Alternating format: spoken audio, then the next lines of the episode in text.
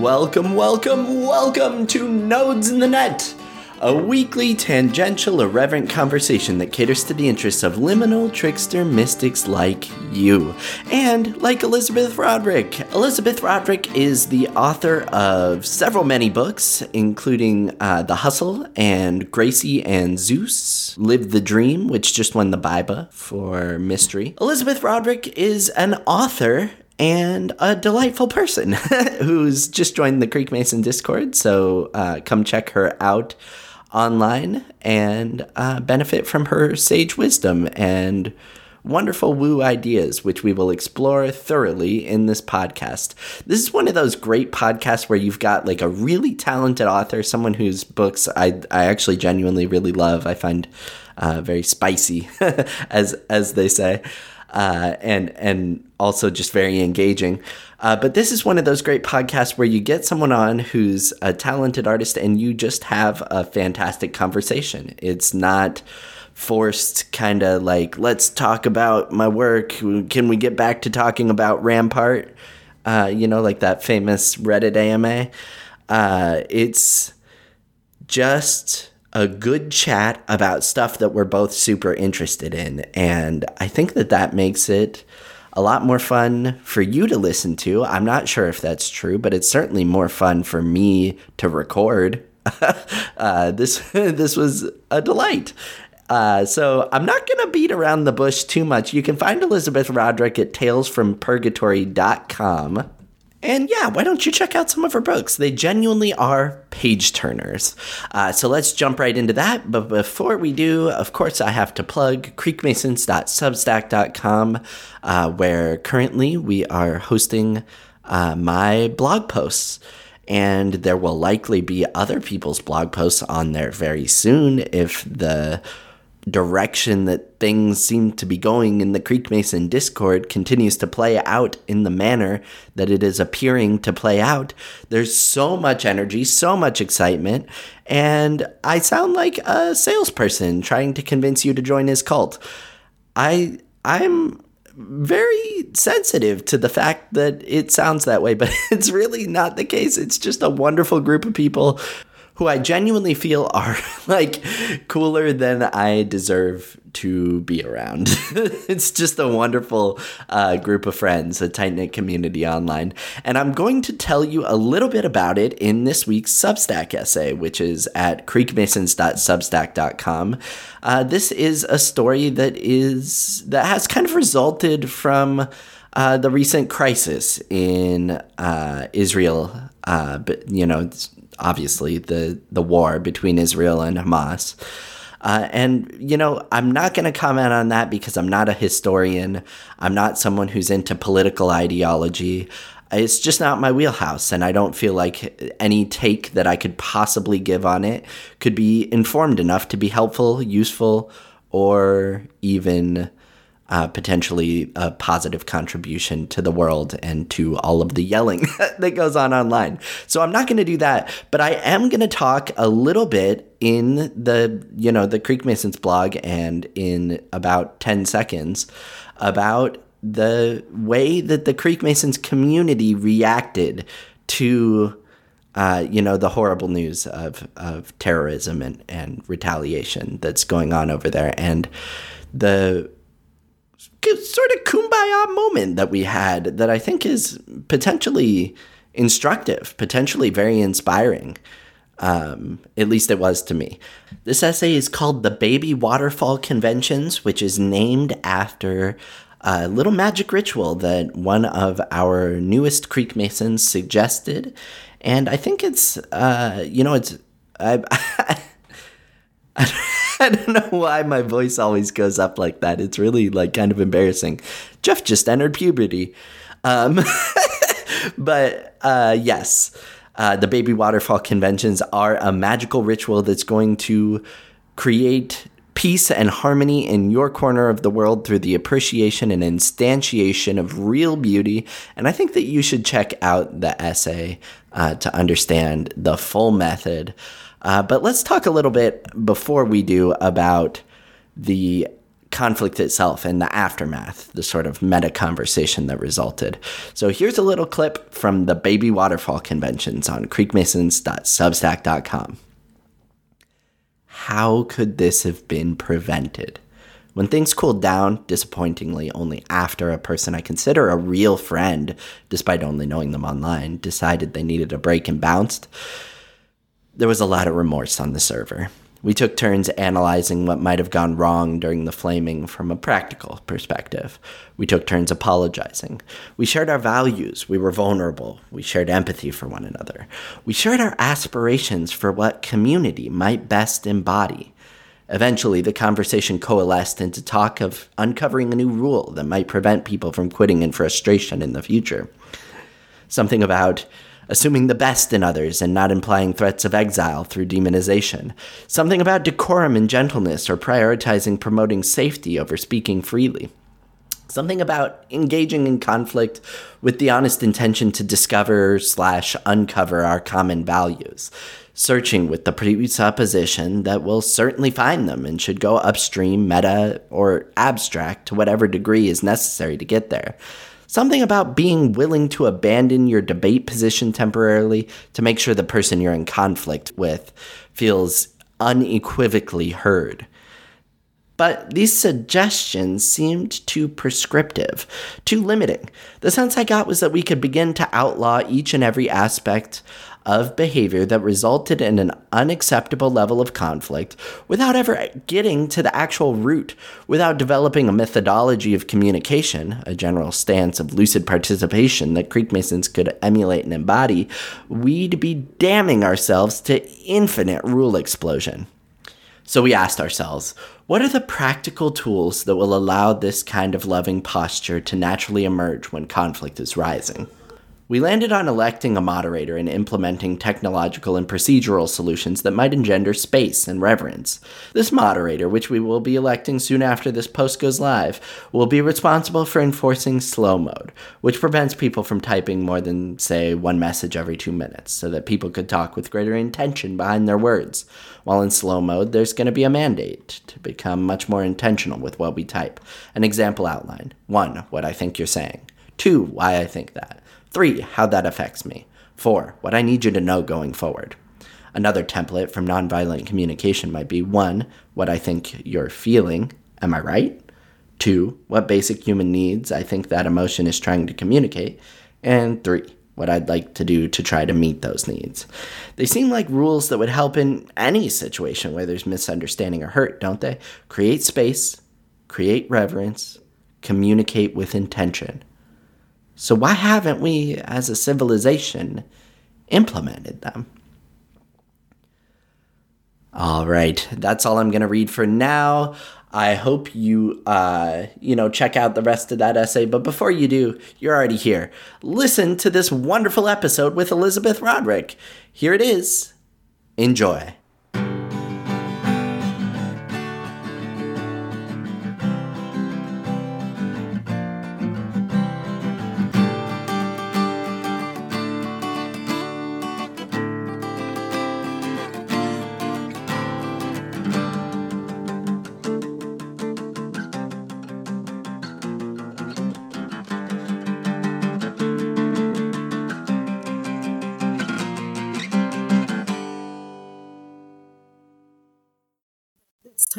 Time it was acknowledged. Yeah. Well you know with with you you know writing books that cater to the liminal trickster mystics it only solidifies it as a demographic more. I think like one of the big problems with us in the duncan trussell sort of extended community uh is that we're like not super into being uh like follower type people you know? There's no like group aesthetic that you know we all like we all wear pink on wednesdays or whatever.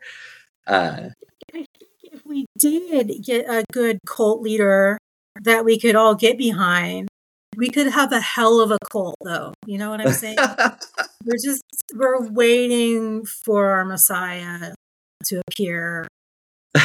And but you know most of them end up being too boring or too problematic eventually. So we'll Yeah. keep, we'll keep looking. Yeah, well, that's the problem. All the messiahs are are human. Uh, We need a we need an alien, perhaps, or And an elder god reappearing on the planet would be nice. Like, is that to ask for? Yeah, for real. Like, I I'm, my body is full of plastic and lead. Like, why can't I have an elder god as well? Yeah. What does a person have to fill their body with around here to get a vision of a good god? Yeah. Uh, so that's I think that's about as good an intro to the podcast as, as we can hope for. Uh, I drew a tarot card for us. We've got the Page of Pentacles uh, over in the Divination channel. Uh, this is uh, kind of a, a fun card. I like the way that he's uh, sort of like delicately standing and holding his pentacle up in the air, like uh, Yeah. it's a you know to describe the card it's a yellow sky and a, uh, sort of a natural landscape there's mountains trees grass and the page who is uh, of course the the earth suit uh, pentacles. And the page is is typically i think considered the air element of the earth suit. So this is like applying your mind to um like kind of material reality, like make making things happen in real life, like uh, getting getting your family stuff together, making sure your oil is changed, all that good Like stuff. bringing your imagination into reality, sort of. Yeah, yeah. All the pages are very much about uh, that kind of like uh, beginning of ideation, where you're like you're pulling down something and uh, birthing it into the world. Does that bring up anything for you? I mean, that's my that's my whole shtick. Like that's in in my sort of personal cosmology and in my my books. Like that's the only common thread is the intersection of imagination and reality, like dreams and reality. Mm, Um, like just kind of the definition of what is reality to begin with. Um, if that makes sense.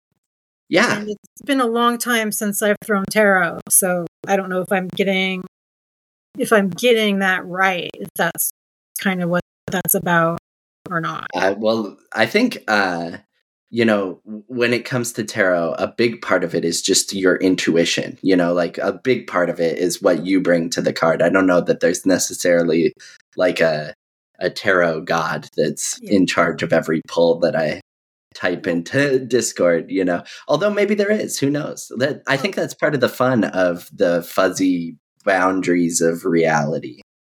yeah, I Um, mean that's like if there is a god, it's Terry Pratchett rules. Like there's a god because we made the god who made us. Like yeah. I don't know if you read Terry Pratchett at all, the Discworld series. Yeah, I have. I've touched a little bit of it. My best friend is like, you know, from like high school days, is always trying to, you know, but it's a million books. you know, Yeah. where do you start? Uh, any of them. That's the beauty of the Discworld series. You can start with any of them, and yeah, they're they're all good. Um, but yeah, like the that's I think the secret to magic is that it both is and isn't what you think it's going to be. Like there's tales of people like um you know gurus who can levitate and like down orbs and and all of that stuff and i i mean i Yeah. I am not going to discount that i haven't seen it myself but i have seen the way that there's this nexus of belief and reality where synchronicities start happening and the Mm. more that you allow the these sort of odd occurrences or synchronicities to be real in your life the more they appear yeah, and it um, it gets to the point where at some point you have to admit that this this stuff is just happening. Like, yeah, I think you know a lot of people talk about how they look at how older people become more religious. If we want to just put it in a very mundane way, and mm-hmm. they think that it's because they're scared of death or because they're not cool enough to be atheists anymore or whatever. but I think that I think that the reason that more people start turning to spiritual spirituality as they get older is because they've finally seen enough to know that the material world isn't all there is. It's like at some yeah. point, all of those synchronicities and weird things and like you know someone someone you love dies and you wake up and they're standing next to your bed and you're like oh right. and and or like you think about someone who's died and the light starts flickering when it never flickers. Mm-hmm. or like you lose something and find it somewhere where you know you didn't lose it. Yeah. You know like i think most people have uh at least one occurrence in their life once they get to a certain age especially that they can't explain by mm-hmm. material reality rules like they yeah. And, you know, if if you're lucky enough, you get enough of those where eventually you have to kind of give up and say, yeah. okay, so there's Indeed. weird shit that happens. Like that's just what I can't explain it. That's you know, and you either um go full woo woo or full spiritual, or you have to lock those in a box in your head and just pretend that it's not there, I guess. So, yeah. Yeah. yeah, there, I mean, there's like there's two stories that are kind of coming to mind right now. There's, uh, you know, the guy Rupert Sheldrake, uh, who invented the concept of morphic resonance, uh, which is is kind of this like theory that we're like all connected. There's like a field that vibrates between us, and when I uh, exude joy and love or or whatever, it creates it in other people. It resonates through the morphic field. Uh, so he was explaining this concept to a group of scientists, if I'm remembering the story right, and uh, you know, kind of talking about it in through the lens of like there's something psychic going on here. Like I can communicate with my pets. You know what I mean? Like yeah. there's there's a real inexplicable element to to reality that we have to admit. And you know, like as a group, the the uh you know the audience that he was speaking to was very like resistant. They they were kind of uh, derisive even. Yeah. Uh, but then he he like afterwards he's talking to these people one on one and asking them like, hey, you know, have you ever had like a miracle story? Have you ever had something that you just absolutely couldn't explain? Every single one of them says yes. You know, and um, the other story is uh, the guy whose name I'm not going to remember is like a very uh, well known funder of scientific research like one of the primary grant writers for psychology. Um, but there's no way I'm going to remember his name. Mitch Horowitz talks about him all the time. Uh, basically, it, his his whole thing is that he like regardless of whether the studies on psychic phenomena are like uh, like profoundly well designed and like you know reproducible even uh it, it, it, I think the quote is something along the lines of like, I hate psychic research because I can't prove that it's not true, but I also can't believe that it is. And like that's that's the mentality of this like dying worldview. I think that we're that we're saddled with. Yeah, I mean, because there there's actually and like I I was an atheist for most. I was raised an atheist. Same. And, but after my uncle died in this room that I'm sitting in right now. Oh, wow. He, he left this house to my daughter and this, this, my, my daughter owns the house I'm in now. But, um, hmm. uh, I'm moving out soon. She's in college. But, uh, after my uncle died, and we were living in the house where he died so much strange shit started. Mm. And it kind of coincided with the spiritual awakening thing that had been happening that had been happening to me over the past few years. But like and mm. then I stumbled on the research of Dr. Ian Stevenson, who did research on children who remember past lives. Oh yeah. And and and like when I first heard that, I'm like, no fucking way that like that's bullshit. And then I started I like read his actual he has his actual data. Um, mm-hmm. you can read it. And like read all the reviews of it. And the only way that other scientists can debunk his data is by either not reading it at all and just saying, no, that's bullshit. It has to be. We know that's not yeah. real. Or just saying every single, all of the thousands and thousands of people that were involved in all of this data collection are either all crazy or lying. Mm-hmm. And like, that's not, and it's like, oh, it's just anecdotes. But like, at a certain point in scientific research, all we have is anecdotes. Yeah. And so, and like for certain things, like, and the slippery nature of a lot of this stuff is that it's hard to reproduce in a lab. Like, mm. especially with ESP, there's there's good research, there's good studies that show that that telepathy is real, and and it's just the fact that it's really hard like if i'm sitting here and like some person that i don't even know is thinking of a card in a different room I don't mm. care what fucking card he's thinking about. So chance that I'm going to be able to guess that is pretty pretty minimal. But the mm. Times when people have these telepathic insights is when someone they really love is in danger, for instance.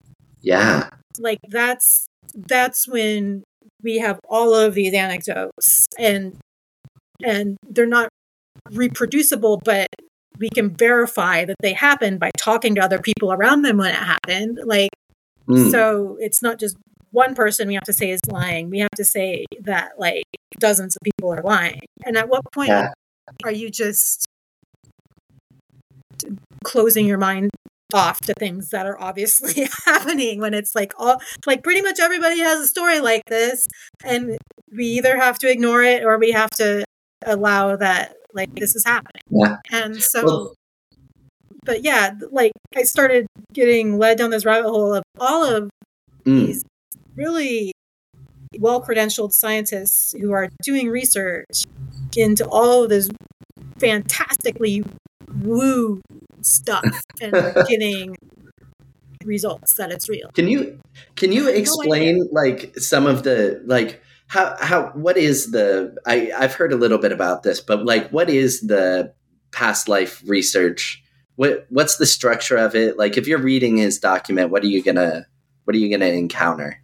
Well, um, he's written a lot of books that that kind of summarize it, but his mm. like notes are just he traveled when he died. I think in twenty, like not that long ago, but not real recently, but be- before that, he traveled all around the world, especially like the Middle East, and um, and like he went to Lebanon a lot, he went to India a lot, and he just got thousands of cases of small children who spontaneously just started talking about another life that they had before they were born, and like, and they were too little like they were two years old. It's like when they first started yeah. talking, they and they and they would never talk about being someone famous or important that they would have heard about. Yeah. It was just like a lady who lived 30 miles away in this village that we'd never heard of who sold bananas for her whole life. And like the yeah. kid would know the name of her husband, her children, her dog, like remember her address. Like they would take the kid to the village and the kid would lead the her, her, new parents to the house where she had lived, where her mm. whole family still lived, and they would verify all this. And he had like thousands of cases of where they they call them solved cases when they were able to identify um, within a reasonable amount of certainty the person that the kid had been in the prior life. And and he is very methodical going through, well, you know, maybe the kid heard about it. Like Yeah. going through all of the the ways that it there could be a normal explanation. Yeah. And he's very scientific about running you through all of that. And he's very careful about saying that, you know, these cases are suggestive of reincarnation. But as mm-hmm. a regular person looking at all that data, it's like, you know, you can bullshit all you want, but it's happening. Like this is it's like and the only like people who really look at the data and really think about it and aren't just like oh no they're all lying the only other explanation that they can come up with is like really limited cases of esp like these kids are Mm. somehow focusing in on the mind data of one specific dead person Mm. um and they can't read anybody else's mind or channel anyone else but yeah. like that's the only other explanation for all of the data and Yeah. uh, that that people who take it seriously uh, can come up with and yeah Wow. his books um are um, they they changed my life and also led me into like other researchers like Bruce Greyson who um studies near death experiences Mm. um and he they are they're doing lots of good research of, of that as well um, Yeah. Where you know people clinically die and are able to see things that happened in other places like far from where their physical body is and they're able to verify like yeah Right. that happened you know like Yeah. so there's some good there's some good stuff there too so it's it's good science it's fun science Yeah. Right. and it's And weird it's- that it's- it's not the only reason it's not better known is that the most of the mainstream scientific community is derisive about it and won't even read the data. They're just like, I know that's not true, so I'm not going to read it. And like, Yeah. literally, that's the only reason. Yeah. Stigma. Stigma Yeah. and, and dogmatism. Yeah. And and the potential for excommunication from the Church of Science, you know? Yeah, Like- I mean, I, I hate to be that guy that says stuff like that, but it's it's true. Like I, you know, my my last husband is a doctor of biophysics, and like I was in school, I was gonna get a PhD in chemistry until Mm. I started reading books instead, or writing books instead, and like Yeah. so I have a foundation and all that stuff. I'm not just some freaking lady in purple robes who thinks she was God's wife in a different dimension or whatever, like channeling the alien goddess. And and all pow- like anybody who's like that, that's cool. I love those people too, but that's not who I am personally. And Yeah. So, yeah. I, I also same, right. Like I I I I absolutely love the new age people. You know who like toes the line really in like a fun way is uh Eben Alexander. Have you ever Yes, read any of yeah, yeah. I read like his is one of the first books I read too, where he had that freaked out near death experience. Yeah. Yeah, and right, like he's a he's a neuroscientist, so he understands something about the meningitis that killed him, and you know whatever else, and it's like yeah. clinical Duncan brain had him death. on, didn't he? He had he had him. Was that? Yeah, he had Eben Alexander on, didn't he? Yeah, yeah, yeah, recently, yeah, yeah, and then that's that's I so uh, it's really funny. In his most recent book, he recounts uh, a like NPR appearance that he made like 10 years ago. He was on this this show called Intelligence Squared where they like it's two versus two debating a topic and the topic was like life ends at or consciousness ceases at death. So of course, Eben Alexander is giving his like new age spiel about how, you know, he he went into the Rainbow Valley or, or whatever he calls it and like had all these experiences and there's good evidence for reincarnation like you're talking about and uh, you know the the commonalities between near death experiences the life review and the you know the the option that many people are given to either like go back and do good or you know move on and and exist in the infinite love. Uh, and so there's like there's all of this uh, back and forth that I remember very well from, you know, a dozen years ago or more, having like completely changed the trajectory of my life way back then. And, uh, and then now, like, I guess through like random circumstance, I, I started listening to Duncan Trussell in 2020 and, you know, stuck with him long enough for Eben Alexander to come back up. And that's like a fun synchronicity for me. Like in his most recent book, he's to mention, I mean, this a dozen years ago, he mentions the thing that was like pivotal, seminal in, in my own uh, spiritual, you know, I guess divorce of atheism, you know, like really when I, I started becoming a more like questioning woo person who uh, was less enthralled by the sort of militant debate lord redditor atheism. Debate lord yeah. Yeah my mom my mom was the capital a atheist who like she like made fun of me for like asking questions about god she was she was like that edge lord yeah. like internet guy yeah in my actual house when i was a kid and like and yeah well, I mean, we we I don't know how to say what I'm trying to say, but like about how he mentioned that in this book and it was a seminal moment for you. It's like we're all reaching out to each other in all these ways energetically and we're all mm. connected and like um it, you know I, I think those moments have meaning like of course they only have meaning as much as we give them meaning but i think like i said the more we give them meaning the more we look for these weird connections between us and um, and allow ourselves to recognize the truth and the beauty in them like the better mm. life is i think that's yeah kind of you can't really refute that. Right. The more we feel connected, the more we find meaning in our everyday lives. Mm-hmm. And you don't even have to believe that when you die, you're gonna, your consciousness is going to continue on. Like, I don't, I, you know, maybe not everybody does, but like, yeah, it doesn't mean you can't find meaning and joy in, in, and in our connection now and in the, and in the cool shit that happens in the world now. So like yeah. Right. I mean, well, the the philosophical pragmatist approach, right? Like the whole William James thing.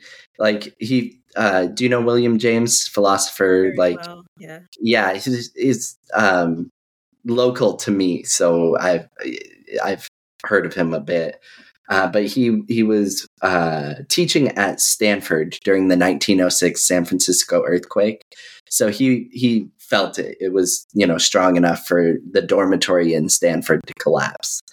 And the 1906 earthquake is really famous for being one of those situations, kind of like, you know, like Katrina or something, where the National Guard steps in and just starts like, you know, uh, wildly perpetrating violence against people that they call looters. And uh, the the reality in San Francisco that William James was able to like have access to and form his theories about was that the like normal people were banding together. They were like building fire lines and they were um, you know, like passing buckets of water to try and put out the fires and they were like they had abandoned capitalism. There was a bartering economy and people who had a little bit of extra soup were giving it to the people whose house just burned down. And it was like uh it's where the rebecca solnit's book a paradise built in hell like that's where it gets its name. Uh, one of the survivors of the 1906 earthquake said that like san francisco became a paradise that was built in hell. One second my dog's barking so, anyway, this is a very convoluted way of introducing the idea. But what William James observed was that the uh, the people who were you know in the national guard especially the like the you know the head guy uh, i forget what their title is in the national guard but they had this belief about human nature that people were generally evil and they would use this disaster as an opportunity to steal and commit crimes and just generally behave in unsavory ways. Uh, the people who were actually experiencing the disaster firsthand demonstrated a, a belief in human nature that was more optimistic, and they they as a result, according to pragmatism, they um, banded together and like looked out for each other and you know made sure that everyone was taken care of. And so it, this relates to what you were just saying in that like it matters less what we believe and more what the effects of those beliefs are right like why why would you focus on the you know the i guess like the the potential negatives of human behavior if it's going to cause you personally to commit horrible atrocities right whereas like you're saying it, i mean like why not uh just dance a little bit with the with the woo silliness if mm-hmm. it brings you a little bit of dopamine you know to like if nothing else this like cascading chain of synchronicities like that that little like drip of pattern recognition is dopamine that that is just delightful to yeah. to to to build with like it's the same paradox with how much crime and violence the police cause in America. Mm-hmm. Like that the idea that you need to constantly be keeping society in check. Yeah. the reason that you need to keep society in check. Like it's a It seems to be. Yeah. And like literally all we have to do to make the world a utopia is for each one of us to just stop being an asshole. Like all of us. and I mean, that means stop being an asshole to ourselves, right? And it's not always yeah. like as easy as it sounds because, you know, like one of the jobs that I do is like deal with really high conflict clients who are in the middle of a divorce and like mm one or both of them has been ordered by a judge not to be alone with their kids for whatever reason. So they oh. were already pretty fucked up before they get to me. And then I'm in the middle of these two divorcing people who mm. are in a custody battle. And like, like they can be really awful to me when I'm just sitting here trying to schedule a visit with their kid.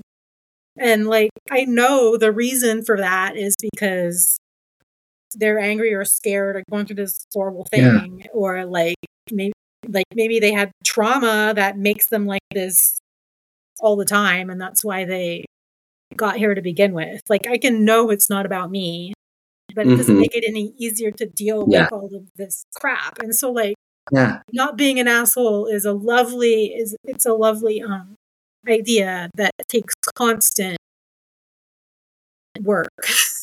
yeah, constant and vigilance. Constant vigilance. And but like once once you start doing it, you realize that it always makes your life better. Like yeah. matter, like you can't solve all of the world's problems and like you'll overwhelm the fuck out of yourself thinking mm. that you need to. But the one thing you can control is your own reaction, your own behavior. And like you yeah. can just allow yourself to be a little less miserable and to mm. be a little less miserable toward other people. And like the each little step you take along that path just makes your life better and better and better and makes the lives of people around you better and better, which makes them yeah not such assholes to you, you know. Yeah. And so like that's me like it's so simple and it's so hard, but that's the only answer to to saving the planet, just like making the world better is just for each person to be less of an asshole to the yeah. to ability. yeah, yeah, I love it. Amen. That's, I, I, mean, it's exactly right. And the, you know, interestingly, Rupert Sheldrake, who I brought up earlier, the whole concept of morphic resonance is perfectly represented in like you're walking down the sidewalk and you make eye contact and smile at someone because you're, you know, trying to be less of an asshole and you've got like, you know, some warmth for another human. Maybe the smile, you know, reminds them of their wife and they go home and are nicer to them and like that effect that you know and then the wife is nicer to her boss at work and it, like it, it ripples out and whether that's the result of you know what metaphor you want to use to describe it whether it's the result of like vibrating waves wiggling through the fifth dimension or you know whatever or it's just like the natural causal mechanism of like putting out good and good coming back because as a rising tide lifts all boats um it, it doesn't really matter. The the result is the same. And it's delightful to to attempt. It's it is hard though. I you know here's another here's another observation. Charles Eisenstein did this speech recently at uh it was like Black Mountain or something like that. And he described this strategy that he wanted people to adopt where when they see someone uh I guess misbehaving or doing something that that you find uh, objectionable or, or disgusting or whatever. The idea is that you're adding that to the morphic field somehow. It, like every person is connected to every other person inevitably. And so when you see something going wrong over there, figure out what ways you're adding to it. And in that way, you can like metabolize a little chunk of the you know, speeding through the suburbs that is tempting all of us and you know figure out like what can i do with my own impatience or you know what can i do with my own uh irritability or or whatever and that will contribute to the global sum of impatience and irritability lowering you know? Yeah i think you were talking about that on one of the episodes that i listened to. And like and I've really been thinking about that. Like, I don't, I don't think it's necessarily good that if that you take it in the way that you look at something bad happening over here and you're thinking, "What? How am I at fault for that?" But like, because there's people who will feel guilty for everything that is not their fault. Yeah. But like, it helps me in the way of like when I see somebody doing something that pisses me off. And there's something there's some things that people do around me all the time that piss me off that they're it's like I know I don't really have a right to be pissed off about it. But like a lot of people around here modify their cars to be louder and to backfire yeah. on purpose. Which yeah. just freaks my dog out. My dog won't go on walks anymore because of yeah. this. And so I just like when I see someone like that, I just like think about them like they're a big, huge fucking sore butthole on the face of the planet. But like when I look at them and I'm like, and I think about why they want to do that and like how I have in my human nature ways that I want to, you know, I want to feel cool. I want to, I want to like take up space yeah, I want to take up space. I, I want to mob down the street with my, you know, with my Skrillex bumping or whatever the fuck I'm doing that day. And like, it makes me identify with that person more and like acknowledge yeah. their humanity. And like, it makes my life better and will in turn make it so I don't get so overwhelmed by the noise. It will make it yeah. so I don't like one day just flip out and like punch somebody because their car is too loud. Hopefully, like, yeah. It, it or like knowledge the connection between us. Yeah, yeah. I mean, like maybe maybe the the violence is is not entirely plot. Although I don't know you, maybe you you're a, a punching kind of person. But know, uh, I'm five foot one. I I can I can throw down with the best of them. yeah. I mean, but any any expression of that that's like not integrated, of that like of that sort of othering of the the person with the broken muffler or whatever it is that they do it's any any expression of the rage that that inspires that isn't integrated like you could be screaming at them in traffic or flipping them off or whatever and that creates all sorts of danger like i i i don't understand how people like flip off other drivers that's an insane or like brake checking you know like that's You're a the Bay Area too. Like you really don't want to. yeah Like it, especially when you're in the city, you can't behave like that because it's it's dangerous. But I live in And Eastern Washington, and yeah, that's like the norm. People oh really like being aggressive because there's more room. Like there's not like when I lived in Seattle or when I lived in California, like you couldn't brakes check somebody because someone had to be that close behind you in order to get traffic to move along. Like that's Mm. all the room that you had. But like, yeah, people do that over. That's like the norm here. Like, that's so weird yeah. That's so wild. Uh, I want to hear about like the the culture shock of of moving to Redneckville because your your books are here, so oh uh, okay.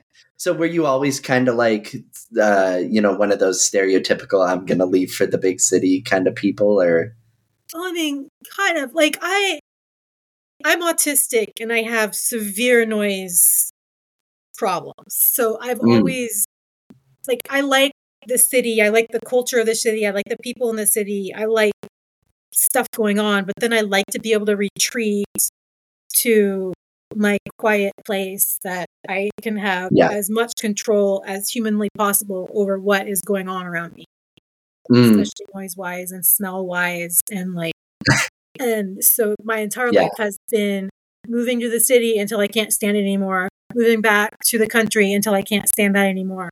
Moving to like literally back and forth like all the time. And Yeah. and like if I were rich enough, I would have a one room cabin in the middle of Wyoming that you had to get to on horseback.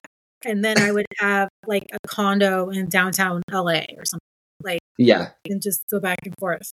And and Yeah. yeah. So I was always the weird kid who wasn't um into sports and chewing tobacco and and beating up gay people as much as Yeah. other people would, but like but yeah I also really like I like having more space. I like the country as well, so it's weird. So Yeah.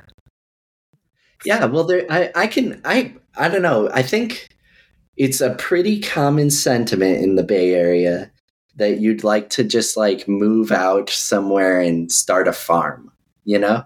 Like uh I have a I, my wife has a coworker uh who like posts all the time these like pictures of like life on her farm. You know, she's she's a work from home kind of tech person and it's it'll be like a carton of eggs or a llama or whatever and it's there's something so idyllic about that like self-reliant you know settler mentality of like you know building a cabin with your own hands and you know living in the remote you know un, untamed wilderness or whatever or even the halfway tamed wilderness of like a ranch or whatever. Um, I mean- so that's that's really that's really popular. But the problem is when people are so far apart they don't like they don't have a need for developing tolerance. Uh, like D- douglas rushkoff was just talking about this on his podcast on team human the other day about how like new yorkers have to ride the subway like there's there's really no option for being in your own little metal bubble for an hour and a half commute and not seeing other people. Like on any given subway car, there's people from every walk of life and every demographic and every like social status, except for probably like Elon Musk or whatever. But like, uh, all, the result of that mentality is that you like, you have to develop a certain degree of tolerance for people being different. Uh, and that's I I I don't know if I wonder what you think about this, but that's something I noticed about um, the hustle for sure. And you know, skimming through some of your your other books, uh, it it seems like representation is something that's like important to you. There's there's like a a, a maybe a an opportunity in in reading your books to encounter people who are very different from the reader and to maybe like develop some of that like subway tolerance. I mean, maybe like so I I definitely like came up as an author in the the diversity boom and I have tried to not like have a checklist of identities I need to have in my books, but yeah, like I did um a lot of the following that I have so far is because of the fact that I am a neurodivergent person. Like when I was growing up, they didn't diagnose people with autism unless you were like nonverbal. Like it wasn't a thing in the 80s.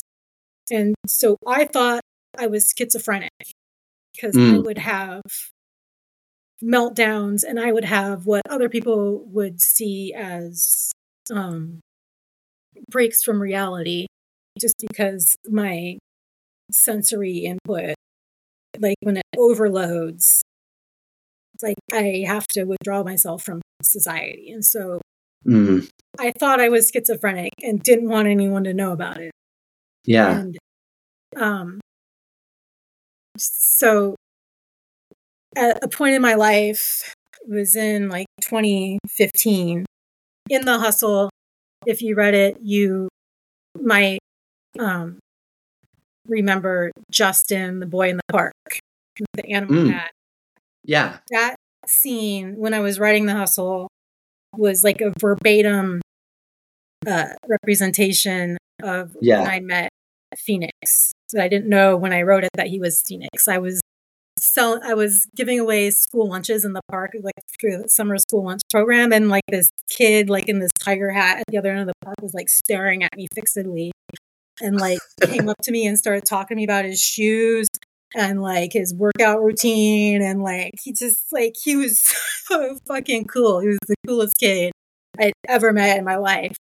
And like I talked to him for like 15 minutes and then he went away and I mm. could not get him out of my head. So I wrote him into the hustle and yeah. then he got, after the hustle, he got his own book, The Other Place, of this kid, Justin, who's schizophrenic and trying to make it as an artist. And like all of this weird shit, all these people trying to either take advantage of him or misunderstanding him. And like that was my way of dealing with my brain being the way it is. And like mm. when I met Phoenix, all of a sudden I saw myself and all of the problems I've had with people, like when I would do something and the reaction I would get from people would be so different than what I was, what I thought I was putting out there. Yeah. And when I met him and saw how he was, I was like, oh, like that, I'm like that. Like that's that's what the fuck has been going on my whole life. Mm. And and I've gotten a lot better at acting a little more normal. Um, but like, so when I after I wrote the rest of that series with um the other place series with Justin as the schizophrenic main character, like I was looking at it, I'm like, I'm not, I'm not getting this right. Like I need, I need more outside like i need to like talk to this kid right? Like i need to explore this brain thing more because i can only get so much from seeing it from the inside. Like i need to mm-hmm. I, you know it's not really research when you're just like making friends with someone right? But i had no idea how to get a hold of him. I, like i had no idea who he was. I had no idea what his name was where he lived. So i just went back to the park that i had met him at originally and i walked in And then I'm like, what am I fucking doing? Like, I just Yeah. this park like six months later, thinking I'm going to meet the same kid. And I just as I was about to leave, Phoenix walks up carrying his basketball, and he's like, "Hey, it's you! I've been looking for you." Like Whoa. six months after I'd had, like, this is the synchronicity thing, right? Yeah. So like, and yeah, no, he, and so we were best friends for like I when my husband kicked me out of the house, like I lived in my car with him and shit. Like Oh yeah. it got some gonzo reporting stuff but like so but like a lot of my books deal with with neurodivergence like other ways of Yeah. people with different sorts of brains and um and i don't i don't i don't do that from a representation standpoint although like if i could as much as i can like um take advantage of that aspect of it if it's going to get people involved and interested in my books that's fine but like yeah that's just people that i like to write about Yeah. Yeah. so Well, long story it- short there you go Yeah. It, I I hope I didn't imply that it was some like cynical sort of no no i didn't Okay. yeah. No, it feels I mean it felt like totally genuine uh and and authentic and um like yeah, like, researched like I think is a is a good word. Everybody in them is the same type of person. Like, Yeah. you know, it's boring. Yeah. you know the the whole like uh neurodivergence thing is really interesting to me I, like w- one of the qualities of i wrote that like article about liminal trickster mystics and i listed i don't know like nine or ten qualities that uh, comprise liminality and mysticism and tricksterdom or whatever. Um, but the the one that didn't make the cut and that i kind of regret not putting in there is that so many of us are for some reason just a little bit outside of the norm. And uh it it can be like a like a religious upbringing difference or a orientation or like very very often there's some sort of uh neurodivergent situation going on. Like i i um i hope i'm not like outing anybody on the Creekmason discord but like it feels like uh like 90% of us are autistic and the other 10 are bipolar you know? Like it's it's a lot of uh a lot of that energy in in the space that is like being create like this this target demographic that you were describing at the beginning. Uh this yeah Well, I mean, it's and it's about time that we found each other and were and instead of just being misfits like we were like no like this thing that we are this this vibe that we're creating is a hell of a lot better than the mainstream shit that they're offering out Yeah. there like i would much rather be a completely crazy person than like be a cop. I don't know like personally. Yeah. Right. Right. Is i mean like is it which is more crazy you know? Like i think i think we're we're having fun in our in our in our uh i guess what? Stigmatized you know silliness. Fuck it. Let's uh you know i don't i you said the you've uh, alluded to the the woman in purple robes and you alluded to the messiah and you know things like that.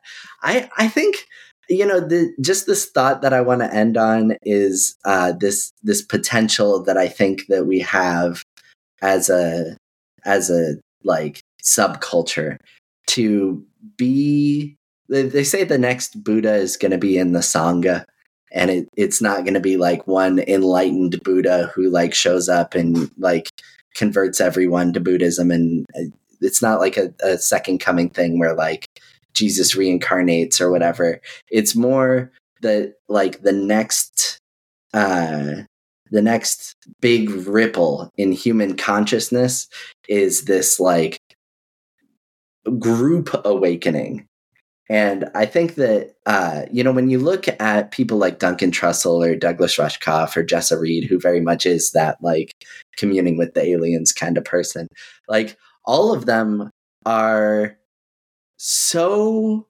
adamant that they don't want to be gurus.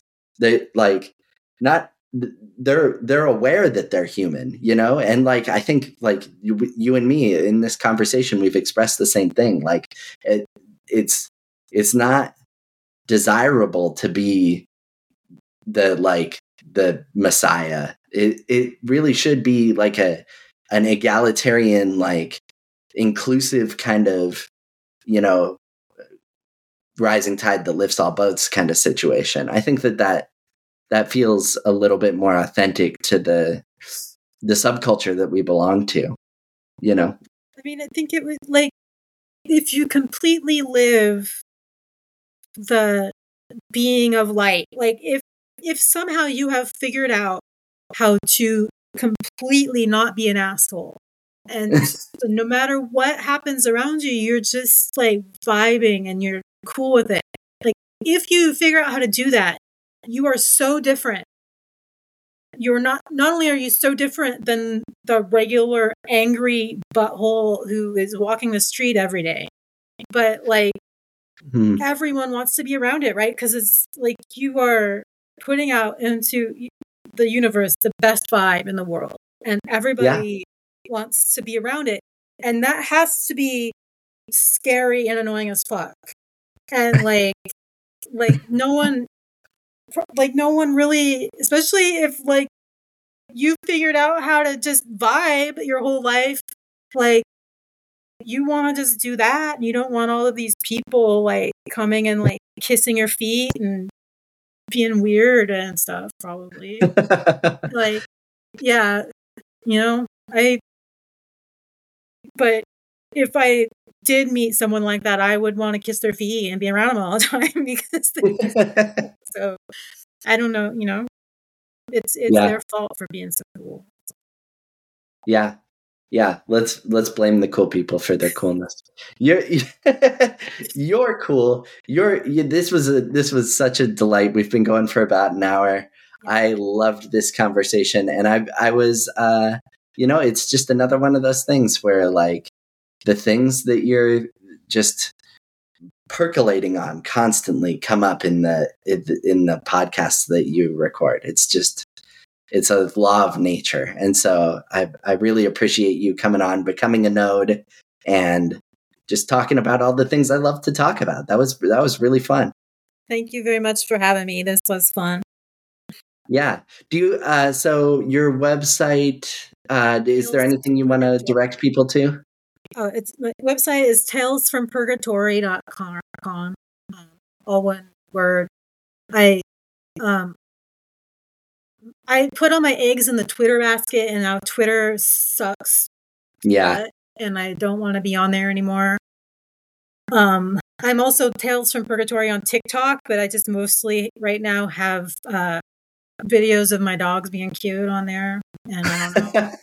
like it sounds like the kind of thing that dominates my TikTok feed. I'm not gonna lie. Like it's the reason I, am on TikTok. yeah, but cute yeah. animals. I mean, like if you're talking pragmatism, uh, what is the effect of watching cute animals all day? I think it's a mood boost for sure. Yeah. So, Tales from Purgatory. uh, I'll I'll put I'll put all those things up on Creekmasons. I'm on Substack. Maybe you could join me there. It's pretty fun. Yeah, I would love to do that. Yeah.